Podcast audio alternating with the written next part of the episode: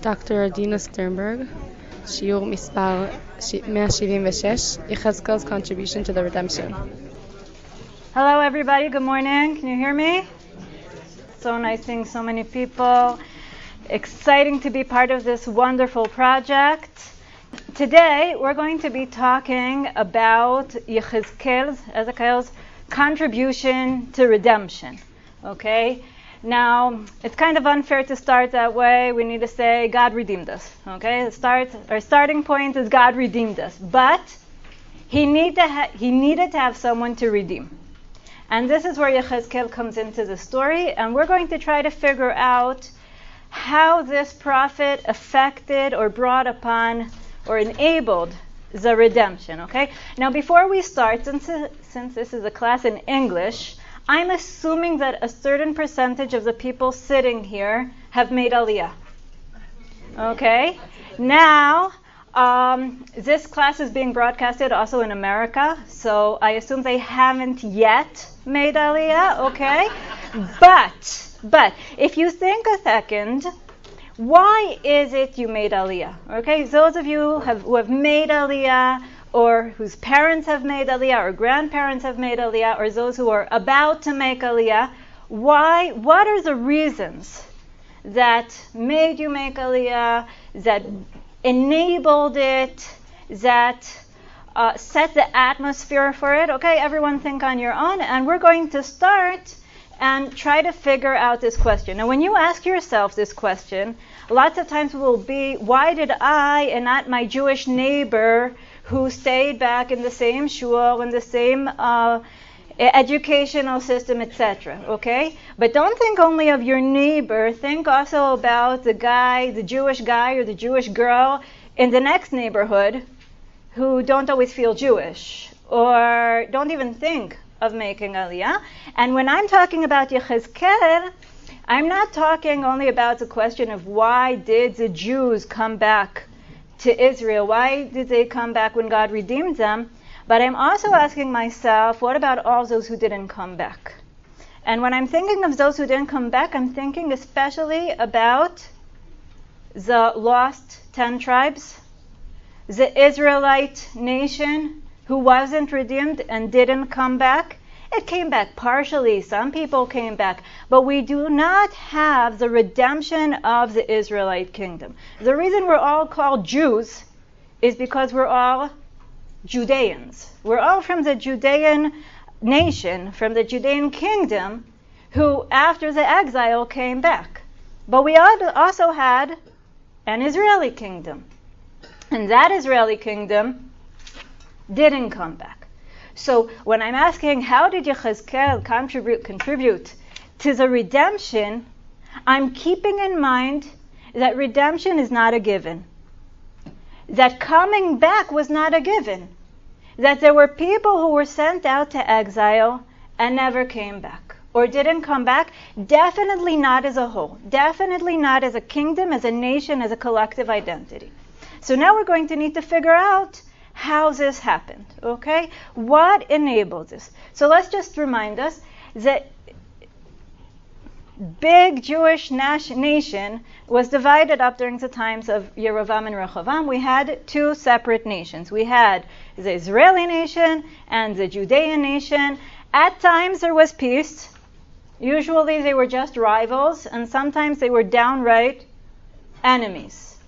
And the Israelite kingdom, at a certain point, was exiled. It had a few exiles, maybe two, maybe three. We have one exile known as the two and a half tribes, but it might have included also all of the northern tribes.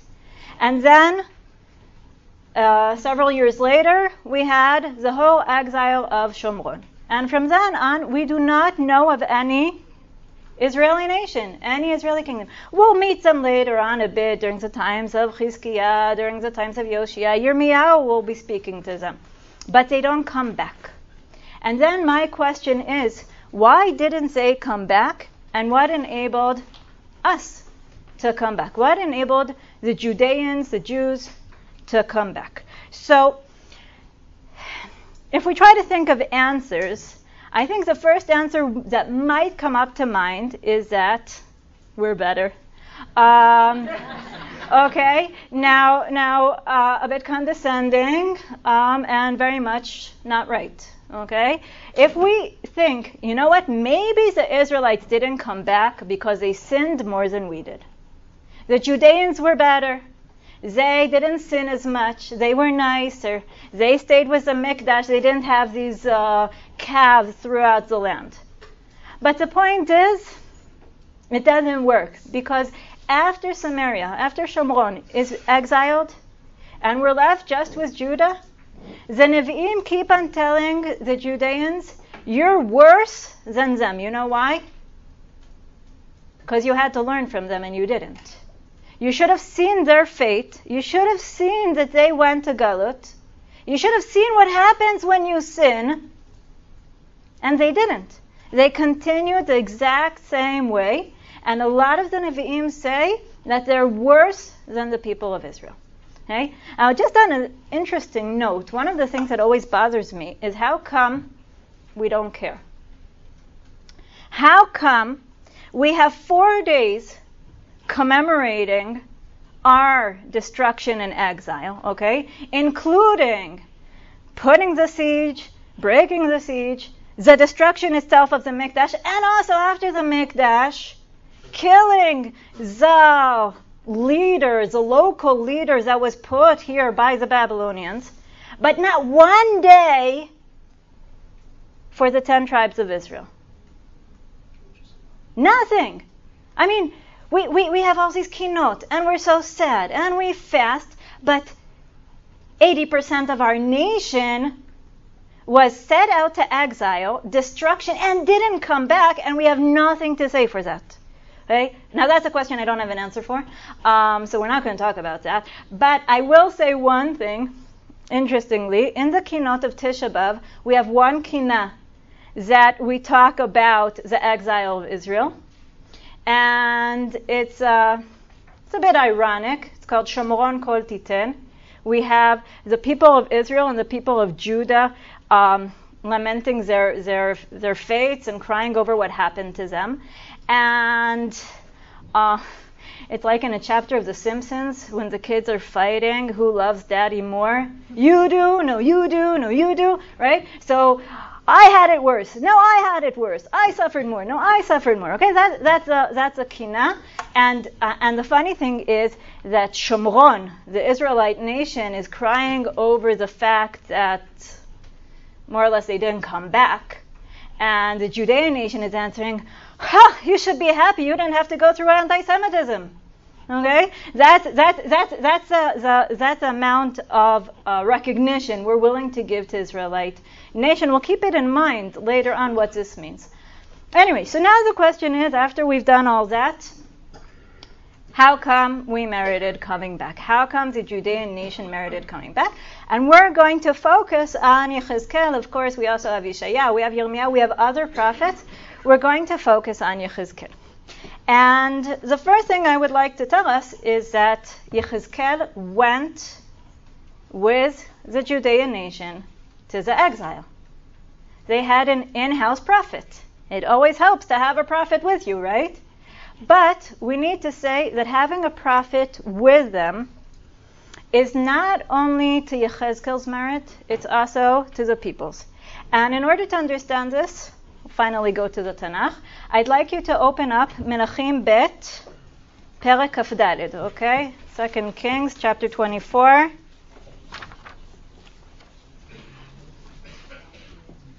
Pasuk Chet, okay, verse 8.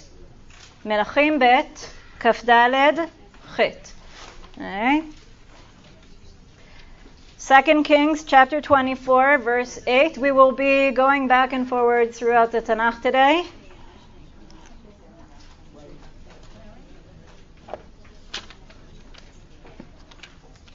Okay. פסוק ח' בן, ש...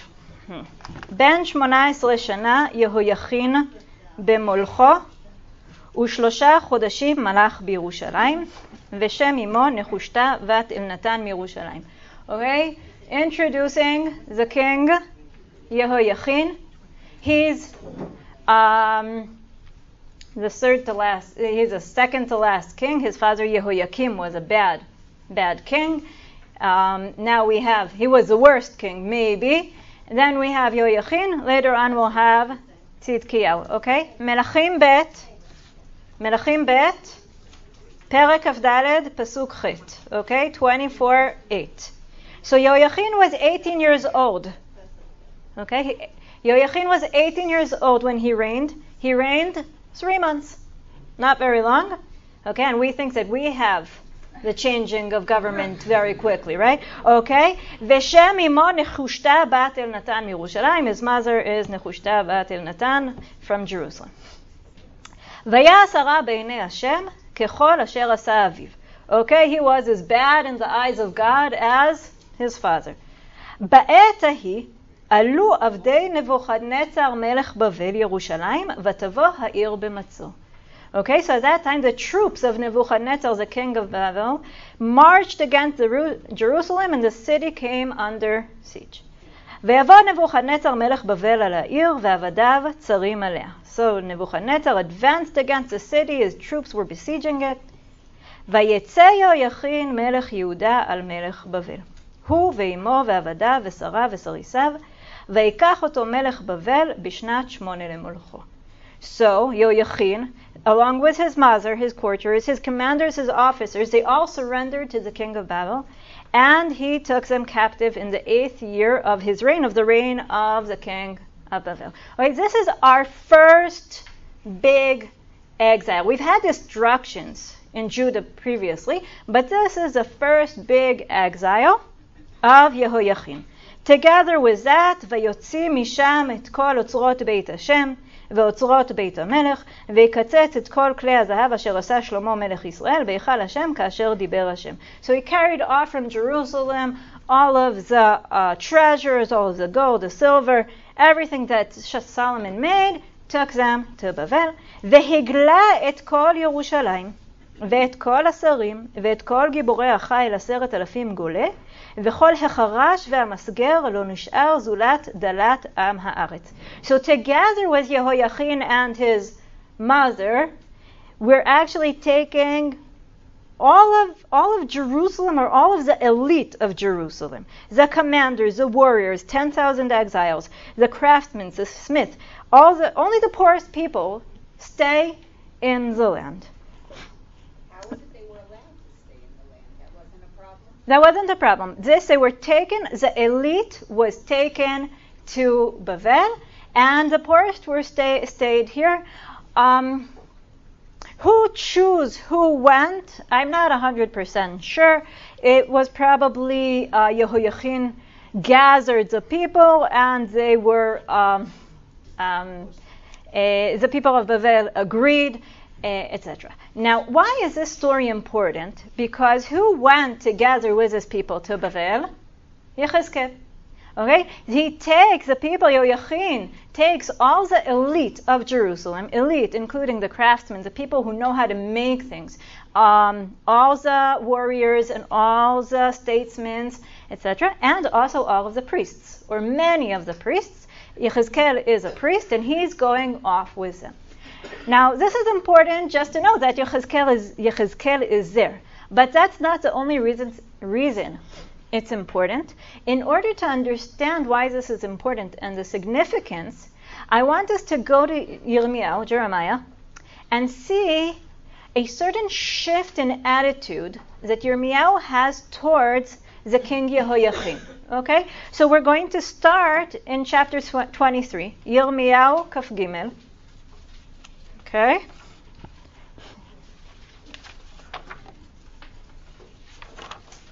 Okay, we'll stick around your Yirmiyahu for a little bit. Yirmiyahu Kaf Gimel, chapter 23, verse 23. Should be easy to remember. Okay.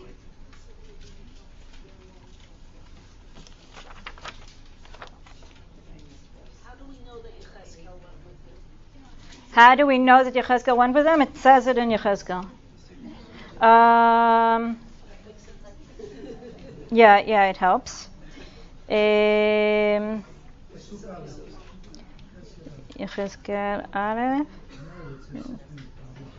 One second. No, I got lost here. A second. Um, no, what I have written down is wrong. Um, okay, so we're to forget that and go to chapter Yud Gimel, okay? Yud Gimel. If I no no okay sorry sorry we're okay. Chapter Kaf Bet. Just go one back. I just made a mistake with one chapter. Okay, chapter Kaf Bet. We're to start in Pasuk Kaf Gimel. Okay, I just made one mistake. Chapter Kaf Bet 22. Pasuk Kaf Gimel 23. Okay? 22. Okay? Chapter 22. Sorry, I apologize. Chapter 22, verse 23. Yoshavt balevanon. Okay? You who sit in Lebanon. Mekonant ba'arazim. Nestled among the cedars. Manechant bevolach chavalim chil kayoleda. How much grace will you have when pains come upon you, like in childbirth? Okay, so you're sitting now nestled. You now have a lot of. Um, a, you're, you're very calm now, but wait, what will happen when childbirth starts? Chayani neum Hashem. Okay, this is a, an oath that God made as long as I live. Ki knayahu ven yakim melech Yehuda if Knayau, Knayau is another name for Yoyachin, even if he, the king of Judah, Chotam al Yad even if he's a signet, even if he's a seal on my ring, on my right hand, Ki et Keneka, I will tear you off from there. Okay? The king of Judah, even if you were really close to me, I'd rip you off, tear you away, throw you away. I will give you in, I will deliver you into the hands of those who seek your life. Okay, in the hands of those you dread. וביד נבוכדנצר מלך בבל וביד הכסדים. I will give you into the hands of the king of Babel and the Chaldees.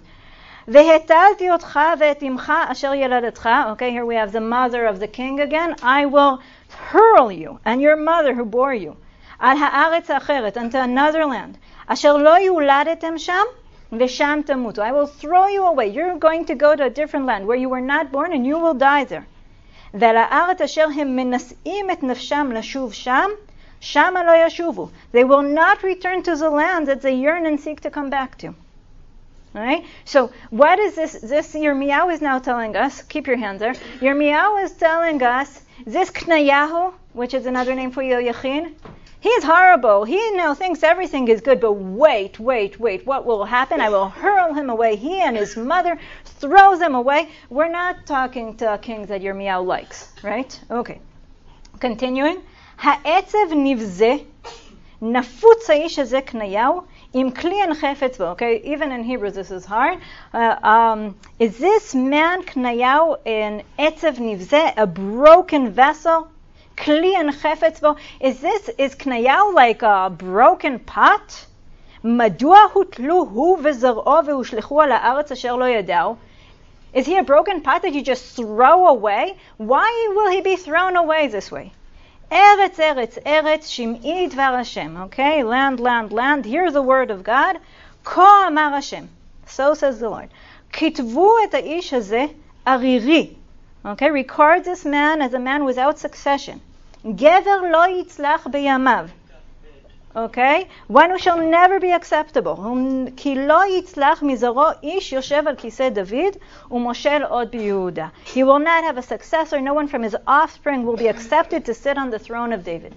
Okay? So this is Yirmiyahu's. This is how he's talking about Yehoiachin. Yehoiachin is worse than a broken vessel. Nobody wants him. Even if he was my treasure, I would throw him away. Right? We're not talking about a king that we like.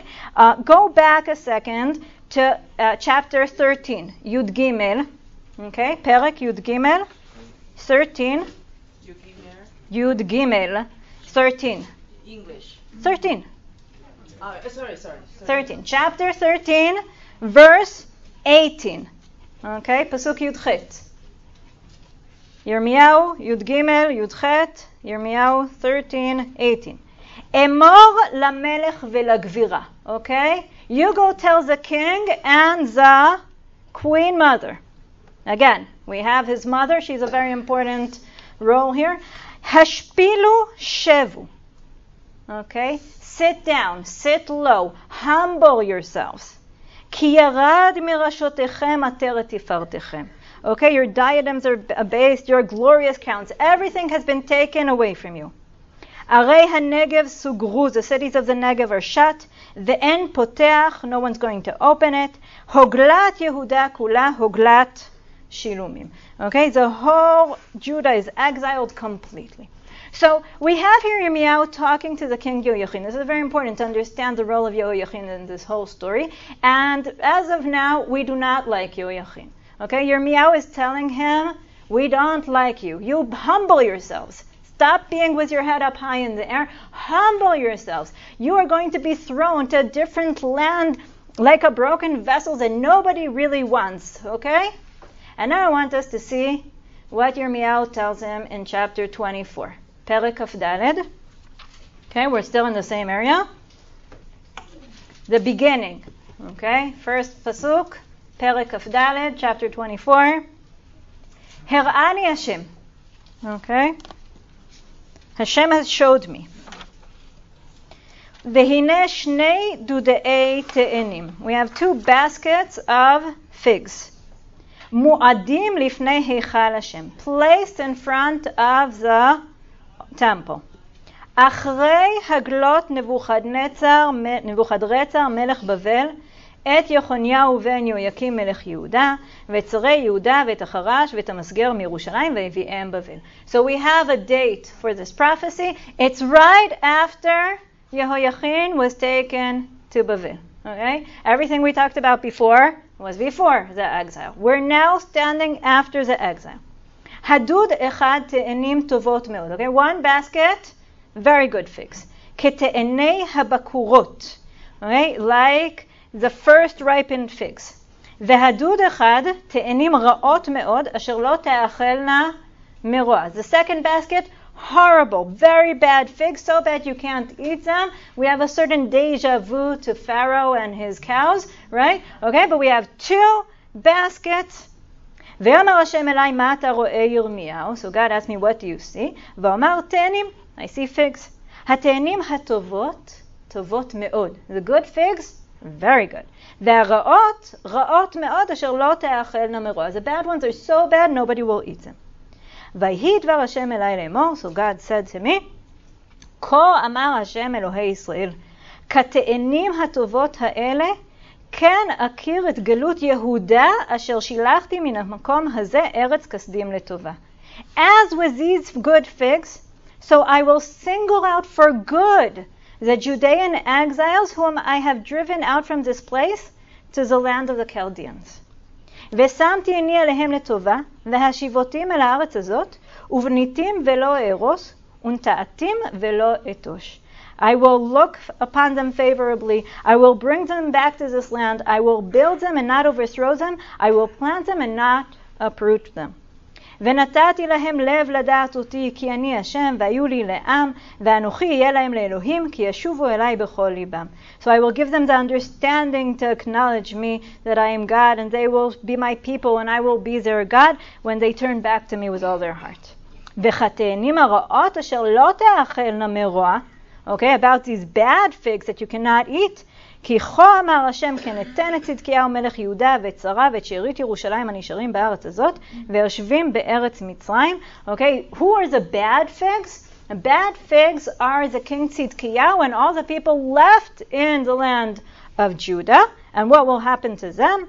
ונתתים לזעבה לרעה לכל ממלכות הארץ, לחרפה ולמשל, לשנינה ולקללה, בכל המקומות אשר אדיכם שם. Oh, I will make them a horror and evil to all the kingdoms of the earth, and a disgrace and a proverb, a byword and a curse in all the places where I will banish them. Um, ושילחתי בם את החרב, את הרעב, את הדבר, הטומאה, מעל אדמה אשר נתתי להם ולאבותיהם. I will send the sword, the famine, the pestilence against them until they are exterminated from the land that I give them. Now, something happened here. I don't know if you noticed a change in uh, the change in attitude.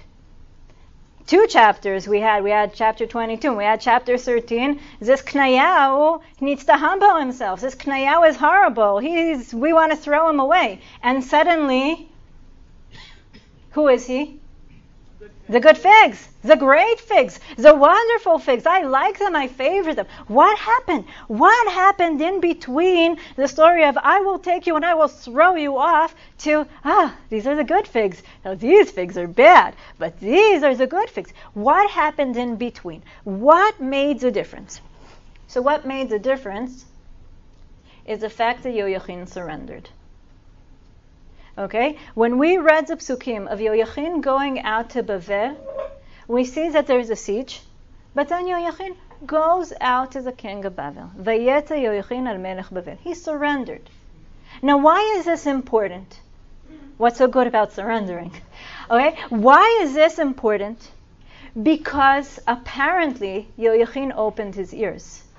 Apparently, when Yirmiyahu was telling him, This is going to be your fate, this is what's going to happen to you, eventually Yoyachin said, You know what? Okay. If this is what's going to happen, I will accept it. And once he accepts it, he's also able to affect it. Yoyachin gets to choose who's going with him. They leave the land of Judah unharmed they leave the land of Judah as a group. In a sense, they surrender, but they surrender under their own terms. But this has two very important aspects. The first aspect means is that he's willing to listen, that he's open to change, that he's open to hear what someone else has to tell him.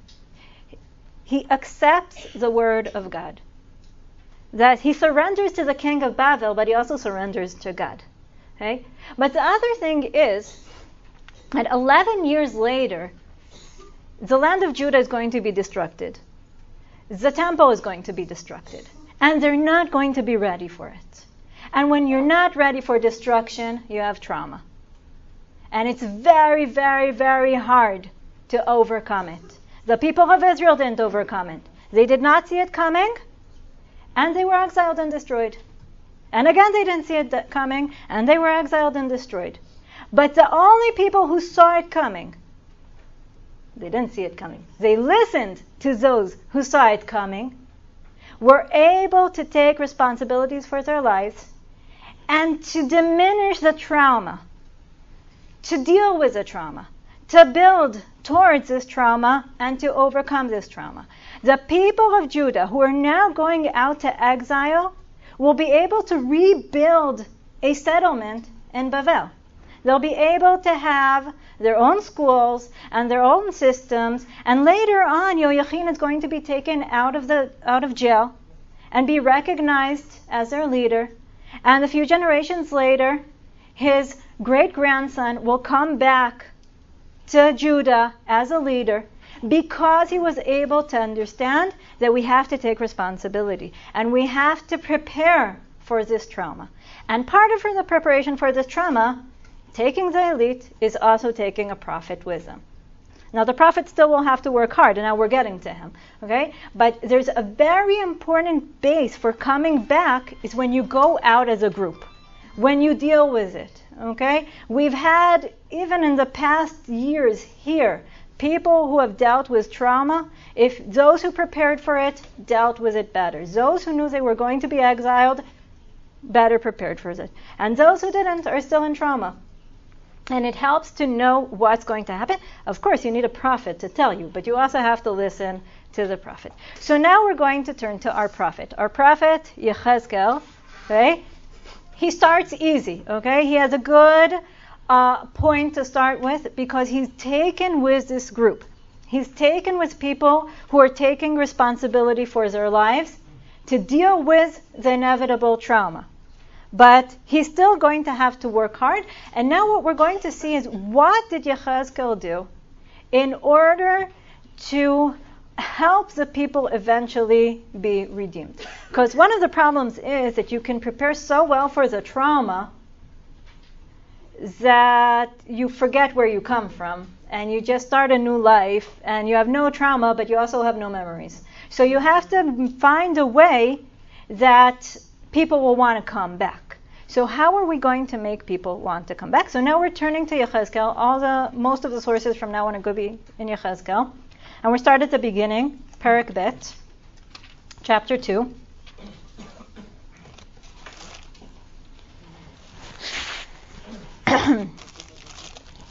okay. Yechezkel, Ezekiel, chapter 2, Perek. We're going to start with um, job description. We'll try to figure out what he's going to be doing. So his job description is in, again, chapter 2, the first verse. First chapter is what we call Mar'eh Merkava. It's this very big vision of all the chariot that carries something who represents God. And after we see this whole vision, Vayomer Elai, he says to me, Ben Adam. Ben Adam is what Yechezkel is called throughout the book. The translation I have here is mortal. Okay, so we're going to use that. Mortal. Amod al raglecha ve'adaber After he saw this vision, he fell down. He says, Stand up and I will speak to you. ותבוא בי רוח כאשר דיבר אליי, ותעמידני על רגלי, וישמע את מדבר אליי. So this wind comes and he sets me on my feet and I hear something being spoken to me. ויאמר אליי בן אדם, mortal, שולח אני אותך אל בני ישראל. I am sending you to the people of Israel. אל גויים המורדים asher mardubi, to the nation of rebels who have rebelled against me. Hema ve'avotam pashubi. They and their forefathers have defied me. Ad etam ayom to this very day. It's always interesting. Yirmiyahu is telling the people who stayed back, they're the good guys. But Yechezkel is not quite treating them as the good guys yet, okay? Ve'habanim ksheifanim fanim v'chizkei liv. The sons are brazen of face and stubborn of heart. Ani sholach otcha alehim. ואמרת עליהם כה אמר השם אלוקים. I'm sending you to them to say this is what God said. והמה אם ישמעו ואם יחדלו. Whether they listen, whether they don't. כי בית מרי המה, they are rebellious breed. וידעו כי נביא היה בתוכם. Why am I sending you? So that they know there was a prophet among them. Now, what does this help us? Okay, so we'll have a prophet. That's great. There's no expectancy of listening to Yechezkel. Okay, that's not part of his job description. You're not supposed to make them listen to you. At least not now. All you need is for them to know that there was a prophet. What is this for? Okay, maybe this is a Jewish tradition of being able to say, I told you so. Right? Okay, why do we have a prophet? So someone can say, I told you so. We've had prophets before who have said, I've told you so. We have Elisha saying, I told you so. But usually the prophet tells them so so that they listen. And when they don't, then you can say, I told you so. But here the prophet is saying, God is saying, telling the prophet, you know why you're going to be a prophet? So that they'll know there was a prophet. So there will be someone who eventually will be able to say, I told you so. So we need to think what kind of job description is this? Okay, Pulitzer he's not going to get. What is he getting out of being able to say, I told you so? I would like, though, there are different parshanim. Some parshanim say this is to justify God, meaning so that people will know that what's happening to them is because they deserved it and so they won't be upset. Even if you know you deserve it, you're still upset. But maybe it's for that. I would like to suggest that this is Stage one. Stage one is building credibility. The prophet is now going to prophesy things that will not have any influence on the people right now. But he's not, his focus is not the people right now. He doesn't care about the people right now. But he needs to build his credibility so that when he has something important to say that will affect these people, and when he wants the people to do something, they'll believe him. Right? One of the problems that Yirmiyahu dealt with a lot and Yechezkel deals with a little are false prophets. Right? Yirmiyahu talks about it a lot, But even Yechezkel, he has a chapter and a half talking about all those false prophets that will eventually will see how wrong they were and how um, how they were lying. But one of the things right now, the first stage, just build credibility. Just prophesize about things that we have no way to affect, just so that when they happen, you'll know that I was a real prophet. And then I'll be able to start cashing in the checks. Okay? What are the other goals? I want us to turn to chapter 11, Yechezkel Yud Aleph. Okay, chapter 11, verse 14. Yud Daled.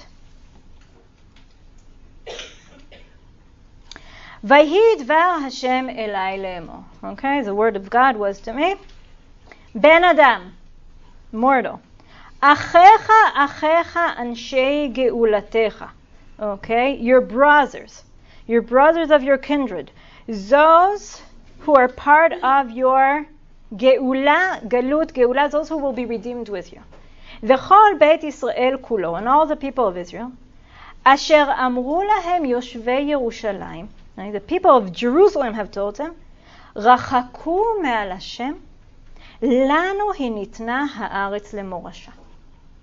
You shall be, keep far from God, the land has been given as heritage to us. What are we talking about? What is this? Well, we'll deal with it in just a second. Let's just see what his answer is. לכן כה אמר השם אלוקים. So this is what God said. כי הרחקתים בגויים, וכי הפיצותים בארצות. I have indeed removed them far among the nations and scattered them among the lands, the countries. ויהי להם למקדש מעט בארצות אשר באו שם. I have become them a sort of small sanctity in the countries where they have gone. לכן אמור כה אמר השם אלוקים. This is what God says. וקיבצתי אתכם מן העמים, ואספתי אתכם מן הארצות אשר נפוצותם בהם. Okay, I will gather you from the people, I will assemble you back from the nations, from the lands, ונתתי לכם את אדמת ישראל, and will come back to the land of Israel, etc., etc. What is Yechezkel talking about? Yechezkel, just like many other prophets, is um, replying to something that has been said. And here he is now addressing a very big theological question. What is this theological question which is um, bothering and bugging people and preventing them from believing in redemption? It's what the people of Jerusalem are saying to the people who went out to Bavel. And what are the people of Jerusalem saying to the people who went out to Bavel? Rachaku Hashem. Go away from God. לנו היא ניתנה הארץ למורשה. Now, this is a very big theological claim, and it is very, very important. Okay? In order to understand this, we need to go back to Avram Avinu. Avram Avinu is chosen by God. Okay? God, I will make you a big nation. But even though God promised him gadol, one of his sons doesn't make the cut. Okay? Ishmael is cut off. We're going with Yitzchak. You continue with Yitzchak, and again, one of the sons doesn't make the cut. He is set off, he is cast away, and we're going with Yaakov. Now, among the sons of Yaakov, we're used to thinking that they were all chosen. But if any of you know Rav Yoel Binun's article about the story of Yosef and his brothers, Rav Yoel Binun's claim is that Yosef thought that he was being cast away that he didn't make the cut. That's why he didn't go back to his father. That's why he thought that his previous life was over. Even though he thought his previous life, life was over, he still was God worshiping and God fearing.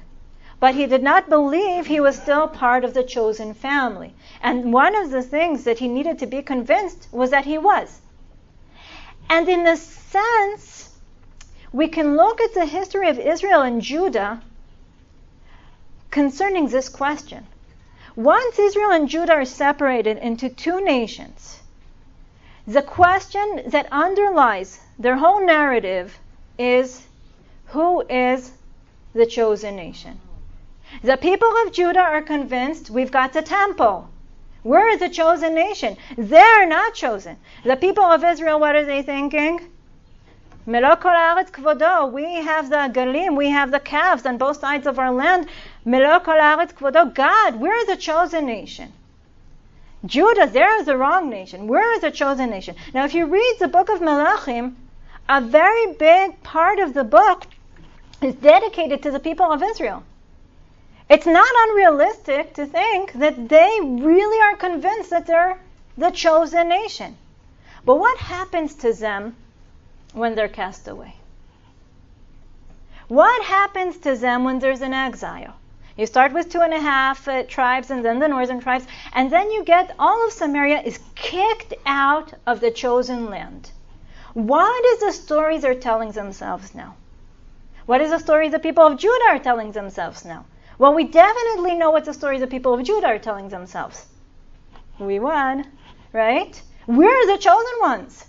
They were cast away together with Yishmael and Esav. We're the chosen ones. And if the people of Israel are listening to this, even a bit, what are they saying to themselves? Okay, so God doesn't want, so God doesn't want. I'm the adolescent kid who's been kicked out of the house and says, okay, mommy and daddy don't love me anymore, I'm not coming back. We can understand why the people of Israel don't want to come back if they feel that they've been cut off. If they feel there's nowhere to go back because the door has been slammed just as it has been after Yishmael and Esav. And I'm sure that the people of Judah liked that narrative, agreed with it. Yes, this proves that we were right all along, that we're the chosen nation. Now, at a certain point, Chizkiah and Yoshia opened the door. They say, anyone from Ephraim and Menashe and Zvulun, anyone still sticking around, welcome to come back to the chosen nation. Anybody who wants, we're open doors. But if for forever you've been telling yourself that this is a fight over who's the chosen nation, to come back to Judah and say, okay, we're going to join you, you have to surrender to do that. You have to give up a lot on your narrative to do that. Some people did. They're part of us today. And most didn't. And we don't know where they are today. But what happens once you're used to this narrative? What will happen when we have a mini exile within the people of Judah? Where we have Yoyachin and the elite and the warriors, etc., being taken off to Bavel. And we have the poor people and the Amcha staying here in the land of Judah. What are they telling themselves? So we're the chosen ones. God just keeps on taking out all the bad guys, and we keep staying with the good guys. So we won. God chose us. What does Yirmiyahu tell him? Tells them, they're the good figs, you're the bad ones. Don't worry, your time will come, right? And what is Yechezkel now saying? He's addressing the people in Bavel. He's telling the people in Bavel, the people in Judah are telling you you're irrelevant. The people in Judah are saying, hinitna haaretz Now it's our land. No, no, no, no, no, no, no, no. I have come to exile with you, and I will bring you back. I being God, yeah? Okay? God will go to exile with the people of Judah, and he will come back with them. You are not the end of the story. The door hasn't been slammed because once God kicked you out, he came with you. You know, like used to be that when you punish your kid that they don't get dessert, you don't eat dessert either, right? So um, just like we kicked, God kicked you out, but. I spread you, but I will bring you back. Now, this is something that you need to convince the people. You have to convince the people that when they're punished, they're not being cut off. Okay? Especially when there are very happy people in the land of Judah who are willing to shout it out. You lost, we won. You you're out of the game, we're still in the game. Okay? Now if we turn to chapter 33, Lamed Gimel, we'll see this in a different bit from little bit different angle, okay? Perek Lamed Gimel 33.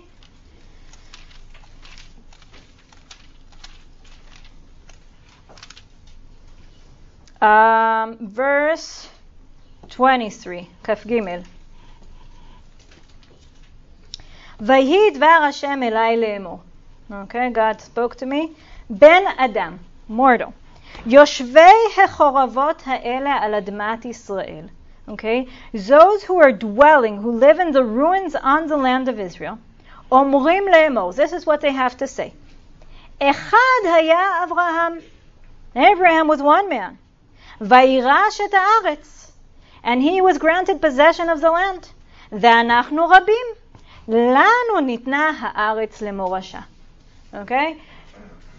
Abraham came to the land. He was one. He was able to spread out in the land. We are a big group. Obviously, the land was granted to us. Okay? So now we're not talking to the people in Bavel or hearing the people in Israel. Now we need to help them figure out what to do with this. He is now addressing the people in Israel. You think that you won the lottery? Okay? That you took out all the contestants and you were left here with a winning ticket? Let me tell you what I have to say about that. לכן אמור עליהם. Who is he speaking to? The people in Judah. לכן אמור עליהם. כה אמר השם אלוקים. This is what God has to say. על הדם תאכלו, you eat with the blood, ועיניכם תישאו אל גילוליכם, you raise your eyes to your, fet- your eyes to your fetishes. V'dam tishpachu, and you shed blood. Veha'aretz tirashu, and you will be granted the land. Amaritem al charbechem, you have lived on your sword. Asitem toeva, you have committed abominations. Et eshet rieu timetim, you have defiled other men's wives. Veha'aretz tirashu, and you will possess the land. כה תאמר עליהם כה אמר השם אלוקים. This is what you should say to them. This is what God said. חי אני, this is an oath. אם לא אשר בחורבות, בחרב ייפולו. Those who are in the ruins, right, in the ruins after the previous uh, problems, בחרב ייפולו. They will be killed by sword. ואשר על פני השדה לחיה נתתיו לאוכלו. Those who are in the land, the open lands, will be food to the beasts. ואשר במצדות ובמערות בדבר ימותו. Those who are hiding in the strongholds and the caves, they will die by pestilence. ונתתי את הארץ שממה ומשמה, ונשבת גאון עוזה, ושממו הרי ישראל מעין עובר. I will make the land desolate waste, and the proud glory will cease, and the mountains of Israel shall be desolate, no one passing through. Meaning, when we're talking about the people who are in Judah and the people who left to Bavel, Yirmiyahu was telling them, people in Judah don't think that you're good, they're better. And Yechezkel is standing in Bavel and he's talking at, to both of them. He's saying to the people in Bavel, don't listen to them. God will come, came out with you and God will bring you back. This is not the end of the story. And then he turns to the people in Eretz Israel in Judah and says, you're there now, but it's temporary. You too will have your turn to be kicked out of this land. This is not the end of the story. This is not Darwinism, okay? Where the fight of the fittest um, uh, spiritually. Everyone who was cut off, they were bad. Whoever's left, who's good? And he's also hinting at something that Yirmiyahu also said. Just because you're here right now doesn't mean that you're good. Right? Don't don't think that you can allow yourself to do whatever you want just because you're here. No, your turn will come. This has no significance. The fact that the people have been have left now the country, they will still come back. So if we had the first thing that Yechezkel does, and we'll see this again in a second, is build credibility. He will talk about the destruction in order to build credibility. Second thing he does is address the theological question. Do not think that you're cut off. Because if you think that you're cut off, you will not aspire to go back. We have to keep this aspiration. We have to keep the dreams. And you will not dream if you think that there's nowhere to return to. You have to keep believing that you're still part of the story. You have not been cast off. And it's so easy to believe that you've been cast off because that's what you believe happened to the people of Israel. That's what the people of Israel believe that happened to the people of Israel. No, you have to believe you're still part of the story. Now let's continue and go to chapter 22. It's a random chapter, but since I already set out the sources to America, so I'm committed to it. But chapter 22, Perek Kaf Bet, it's really, it's just an example. Let's read it, at least the beginning, and try to see what's going on here. Okay, so the words of God have brought, been brought to me. V'ata ben adam. Okay, you mortal. Hatishpot, hatishpot et ir hadamim. Will you judge or arraign the city of bloodshed? Vehoda'ata et kol te'avatia. Okay, Yechezkel, you need now to talk to Ir Hadamim and tell it of all of the bad things, all of the bad deeds that the city has done. ואמרת, כה אמר השם אלוקים, עיר שופכת דם בתוכה, לבוא איתה. Okay, this is a city that um, has been shedding blood. Um, one second. City whose in midst blood is shed, so that your hour is approaching. ועשתה גילולים עליה לטומאה. Okay, you have made fetishes, you have become unclean. בדמך אשר שפכת שמת, ובגילולייך אשר עשית תמת. ותקריבי ימייך, ותבוא עד שנותייך, על כן נתתי חרפה לגויים וקלסה לכל הארצות. You've done such bad things, and bad things are going to happen to you, and all the nations are going to uh, scorn you, etc., etc., etc. A very long chapter telling us of all the numerous bad deeds. Now, who is Yechezkel talking to? Who is Ir Hadamim? Ir Hadamim who's been doing all these bad things, is Jerusalem. And, and, and you can see it in many other chapters that Yechezkel is talking to Jerusalem and talking about the sins of Jerusalem and Judah. And you have to stop and ask yourself, what for? Why is Yechezkel standing in Bavel? Okay, just imagine this, okay? Nowadays, uh, those of us who have made Aliyah and live here get really upset when people sitting there in Gullus and telling us how we're doing things wrong. Right? We don't like that. We don't like having some Jew in Gullus, okay, even a Jew, not to mention non-Jews, but uh, even a Jew in Gullus, looking at Jerusalem and telling them how they should be conducting, how we should be conducting our actions. Like, who are you? Who do you think you are? Why are you telling? Why? What? What's the point of standing in Bavel with a group of people who have left Judah already, who have their own problems, I assume, and talk about the sins of Judah? What's the point? Why do that? Does it make the people in Bavel feel better? Maybe. But is that the reason to do that? What's the point about talking about Ir Hadamim, the city of bloodshed, when you're in Bavel? Well, one reason goes back to what we said before building credibility. Right? We want to build credibility. If Yechezkel keeps on talking about the destruction as if it's right here and it eventually happens, okay, so this is very good for building his credibility. We'll believe you now. Why do we need to believe you? Because when you talk about redemption, we want to believe you. But I think it's even more. I think it's part of building an identity. It's part of the same thing that we just said, being part of the same story. If Yechezkel is talking in Bavel, but he's not standing on a table and looking towards Jerusalem. He's standing on a table and looking at his people. And he's addressing his people as Ir Hadamim, as a city of bloodshed. What is he telling them? He's saying, You're part of the same story.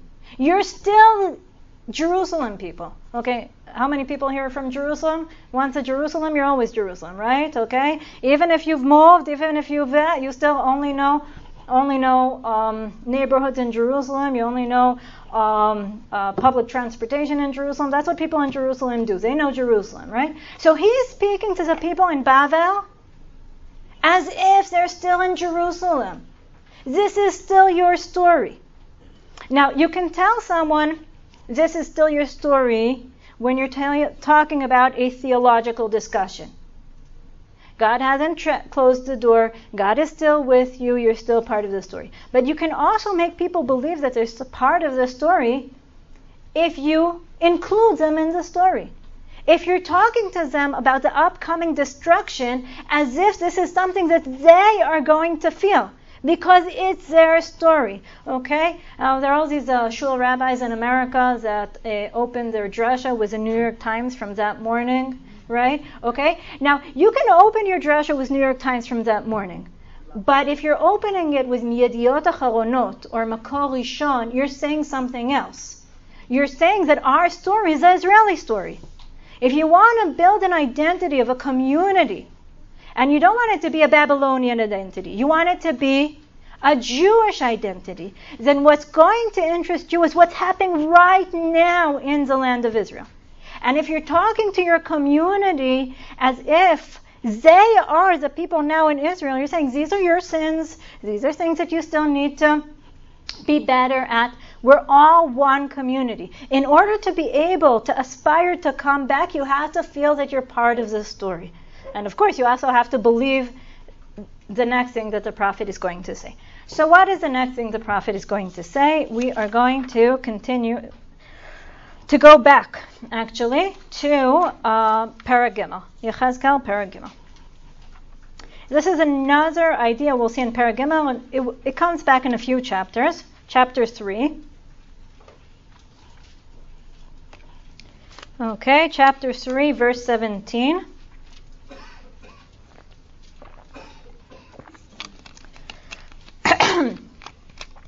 Ben Adam, mortal. צופה נתתיך, again, chapter 3, verse 17, פרק ג', פסוק י"ז. Okay?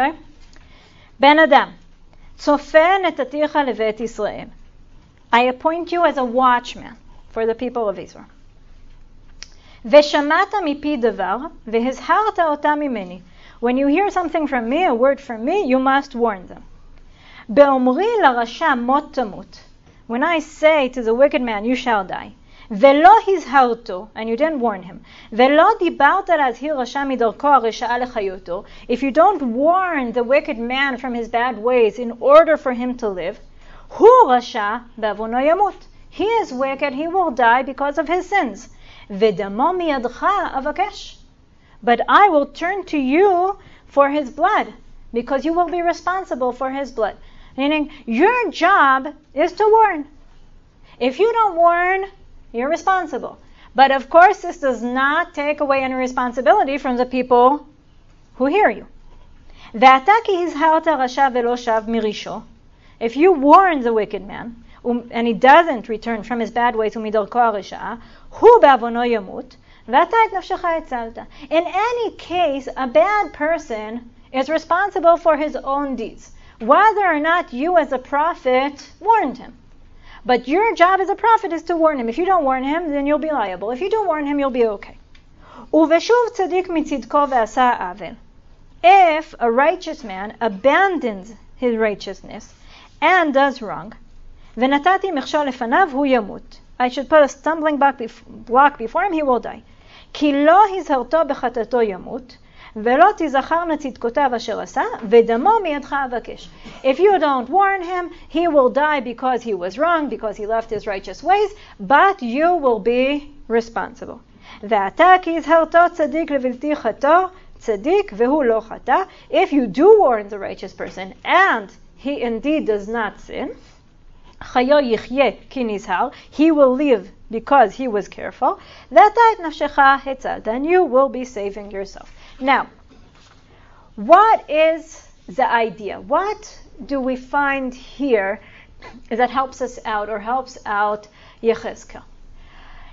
In a sense, we see here something totally opposite from what we saw before. What did Yechezkel do up till now? What did we see that Yechezkel was doing? He's doing these things all simultaneously. But what did we focus on up till now? Yechezkel building the community, community, communal identity of the people. You are Jews. You are Judeans. You care about what happens in the Mikdash. God cares about you. You're all one group and you will all return. Okay? That's something we've been focusing on all the way.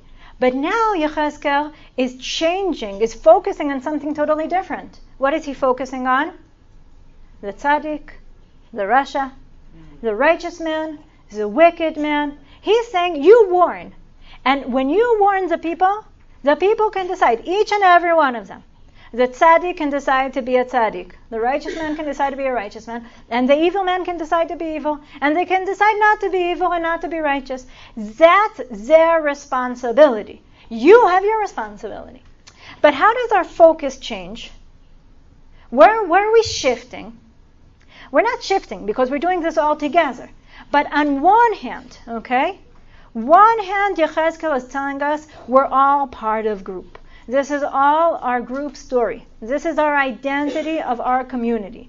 And on the other hand, at the same time, he's saying, but each and every one of you is responsible for their own fate. Now, why is this important? Because one of the problems of the communal identity is that a person might think, okay, it doesn't really matter anymore. God has already decided the fate of the community. So whatever he decides for the community, that's what's going to happen. Does it really matter what I do or not do? No. So if I was righteous and I still went out to Galut, so maybe it doesn't help to be righteous. Or if I was evil and I've been sent out to Galus, so nothing's going to matter anymore, I can continue being evil. So Yechezkel is saying, no, you have personal responsibility. Let's see this a bit more in chapter 33. Um, yeah, 33, Lamed Gimel, at the beginning.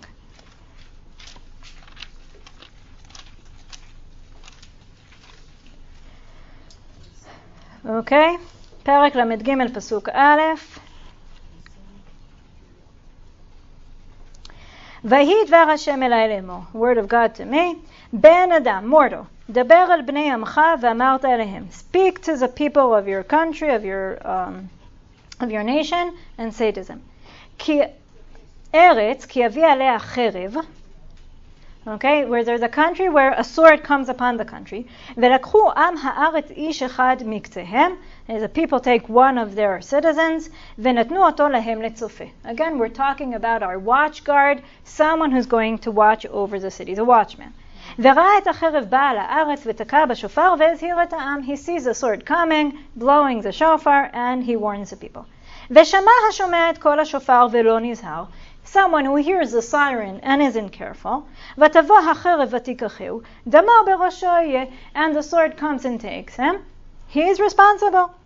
את כל השופר שמע ולא נזהר, דמו בו יהיה. If you hear the shofar and you're not careful, your responsibility. והוא נזהר, נפשו מילת. The person who was careful, he saved himself. והצופה כי יראה את החרב באה ולא תקע בשופר והעם לא נזהר, ותבוא חרב ותיקח מהם נפש, הוא בעוונו נלקח, ודמו מיד הצופה אדרוש. If the watchman does not warn and the sword comes and there is a war, those who are killed are killed because they deserved to be killed. But the watchman will be liable. Okay, we just saw this in chapter Gimel, and also in Perek Yud Chet in chapter 18, the same ideas. But let's continue. Um, ואתה בן אדם, צופן את עתיך לבית ישראל. אוקיי, mortal, I have made you a watchman, ושמעת מפי דבר, והזהרת אותם ממני, you will hear what I have to say, you will warn them. באומרי לרשע, רשע מות תמות ולא דיברת, להזהיר רשע מדרכו, הוא רשע בעוונו ימות, ודמו מידך אבקש. again, you need to warn, they need to be careful, and if not, you'll be responsible. ואתה כי הזהרת רשע מדרכו לשוב ממנה, ולא שב מדרכו, הוא בעוונו ימות, ואתה את נפשך הצלת. Again, if you warned him and he wasn't careful, you uh, saved yourself. ואתה בן אדם, אמור אל בית ישראל. Okay, mortal, tell to the people of Israel. כן אמרתם לאמור. This is what you have said. כי פשענו וחטאותינו עלינו, ובם אנחנו נמקים, ואיך נחיה. Meaning, the people are saying, our sins are upon us. They're, they're heavy on our, on our backs. But they're going to kill us. How are we going to live? We're so full of sins. How are we going to live? אמור עליהם חי אני נאום השם אלוקים. Say to them, I swear, אם אכפות במות הרשע, כי אם בשוב רשע מדרכו וחיה. שובו שובו מדרככם הרעים ולמה תמותו בית ישראל. Meaning, you have the option for tshuva. Now, tshuva is, of course, the, the ABC of everything, right? It's the beginning of everything. But Yechezkel, before he speaks about tshuva, he has to speak about personal responsibility, about seeing each and every person as an individual. Okay? While Yechezkel is uh, working really hard to make everybody feel part of a community, he's working just as hard for people to understand that they're also individuals. Now, these are two things that you have to hold together. You have to hold together the idea of community together with the idea of being an individual who has responsibility for his own fate.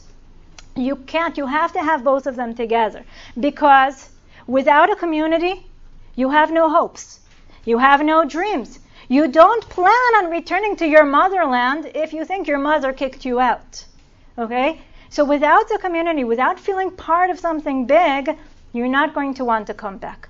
But if you're too much part of a community, you might lose yourself. You might say, okay, so whatever happens to the community will happen to the community. What can I do? How do I have any effect? So I'll see what everybody does. I'll do what everybody does. No. Because in order for things to change, in order to be able to go back to your motherland, in order, you have to say, I want to be the one going back. Because sword might come, things might happen, but you have to decide on which part of the border you're sitting. Are you sitting on the border of those that won't come back? That decide to stay away or to be cast off? Or are you going to be the one who wants to come back? Do you want to be part of the story of the redemption? Or don't you want to be part of the redemption? Okay, you've sinned. The community has sinned. But the change will come by individual people who say, just because my father was wicked doesn't make me have to be wicked. I can return. I can return uh, in two aspects return tshuva being good and return to the land of Israel. So there are a few more things I thought of saying, but we're not going to talk about them. But I do want to say that we have to hold these two things together. We have to, Yechezkel um, has to tell people that they have hope in order, in order to convince people that there is hope, he first had to convince people that there will be destruction. He had to be at the point where he can say, I told you so. I told you there was going to be a destruction. Now believe me when I tell you there's going to be redemption. People in post trauma don't believe it's going to be good. But if you tell them you're going to go through these stages and it's going to get worse, but then it's going to be better, then you can believe that it's going to be better. You cannot try to better your lives if you don't have hope of being better. You cannot try to go back to the land of Israel if you don't feel part of the people of Israel. So when Yechezkel is working really hard, now he started at a good point. Why did he start at a good point? Because he started with people who took responsibilities for their lives. He started with people who, who listened a bit to the prophet. Not a lot. They didn't do tshuva, but they accepted their fate. He said, okay, now as you accepted your fate, you have to be careful not to fall into the pit holes. Don't say, I accept my fate. I was kicked out of home. I'm going to live with the non Jews and stay there. No, you accept your fate, but stay part of the community. You accept that this is what God wanted, but remember that God is with you. And within all this, within this whole big story of the Jewish people, of the Judean people, you have to continue resuming responsibility. Don't just wait for the community to decide to make Aliyah. Don't just wait for God to pick you all up and take you back. No, each and every one has the ability to listen to when God says it's time to come back or to decide not to. To decide to become better people and to be worthy of coming back, or to decide, no, you know what, this is who I am, this is the way it is. But personal responsibility plus communal identity, these two things is what Yechezkel is working very, very hard at in order for us to come back. And I think that one of the major um, reasons that all the people in this classroom are sitting here is because of a very, very big sense of community, of identity, of being Jewish, of being part of the Jewish story, together with personal responsibility, taking action, figuring out what the right thing to do is, and actually doing it. Have a good week.